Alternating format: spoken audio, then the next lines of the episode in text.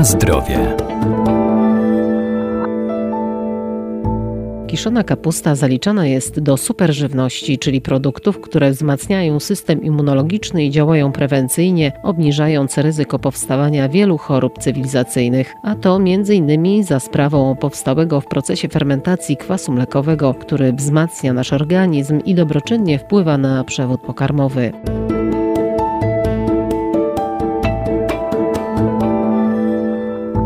Kiszona kapusta jest bogatym źródłem witaminy C, witamin z grupy B, a także witamin K, A czy E. Zawiera też wiele makro i mikroelementów niezbędnych do prawidłowego funkcjonowania człowieka, wzmacnia nasz organizm i od wieków uznawana jest za naturalny probiotyk. Kiszona kapusta u nas w Polsce jest produktem bardzo popularnym. Praktycznie znaczna część kapusty, która została wyprodukowana, zostaje przeznaczona na potrzeby przetwórstwa właśnie do procesu kiszenia. Dr Ewa Jabłońska-Ryś, Uniwersytet Przyrodniczy w Lublinie. Kiszona kapusta ma swoją też taką historię i swoją sławę. Prawdopodobnie kiszona kapusta uratowała życie wielu marynarzom, dlatego że była zabierana w podróże zamorskie na statki jako surowiec, który był trwały, nie psuł się, w przeciwieństwie do świeżych owoców, a podobnie jak świeże owoce, była źródłem witaminy C, więc była tym doskonałym lekiem na szkorbut, który bardzo marynarzy kiedyś męczył. Dlatego prawdopodobnie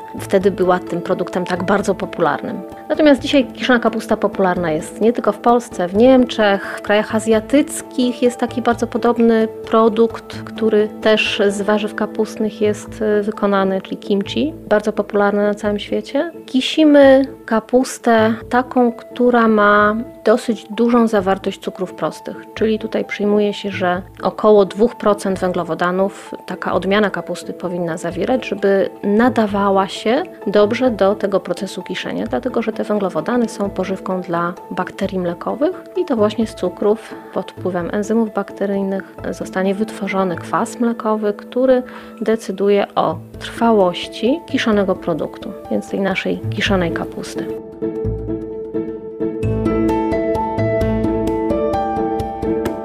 Na zdrowie.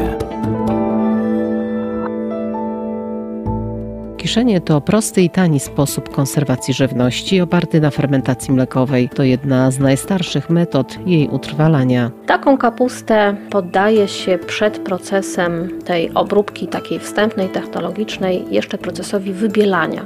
Co to znaczy?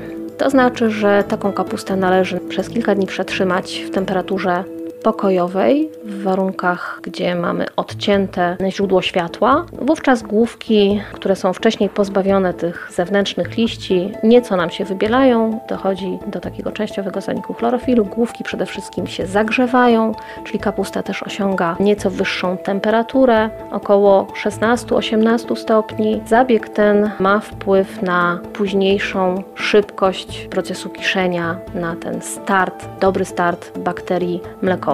Bardzo ważne jest, byśmy potrafili zapewnić taki dobry start dla naszych bakterii mlekowych, dlatego że w początkowej fazie w naszym produkcie to wcale nie bakterie mlekowe są tą grupą drobnoustrojów, które przeważają. Okazuje się, że taką liczniejszą grupę stanowią bakterie coli oraz drożdże. Więc naszym zadaniem jest tutaj zadbać o to, żeby we właściwym kierunku te wszystkie procesy poszły, czyli żeby właśnie ruszyła ta fermentacja mlekowa, musimy stworzyć odpowiednie warunki. Te warunki to oczywiście optymalna temperatura.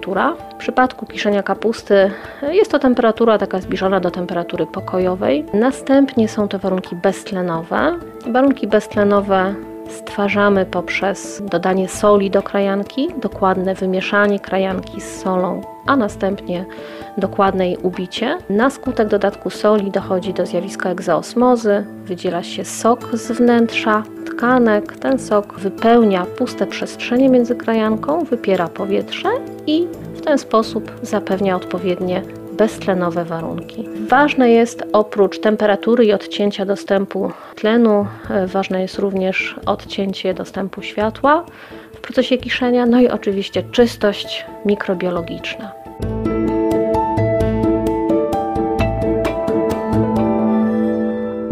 Kiedy kupujemy kiszoną kapustę, warto zwracać uwagę, by nie miała dodatku octu, który skraca proces fermentacji. W ten sposób producenci otrzymują szybko tani produkt gotowy do spożycia, jednak znacznie niższej jakości.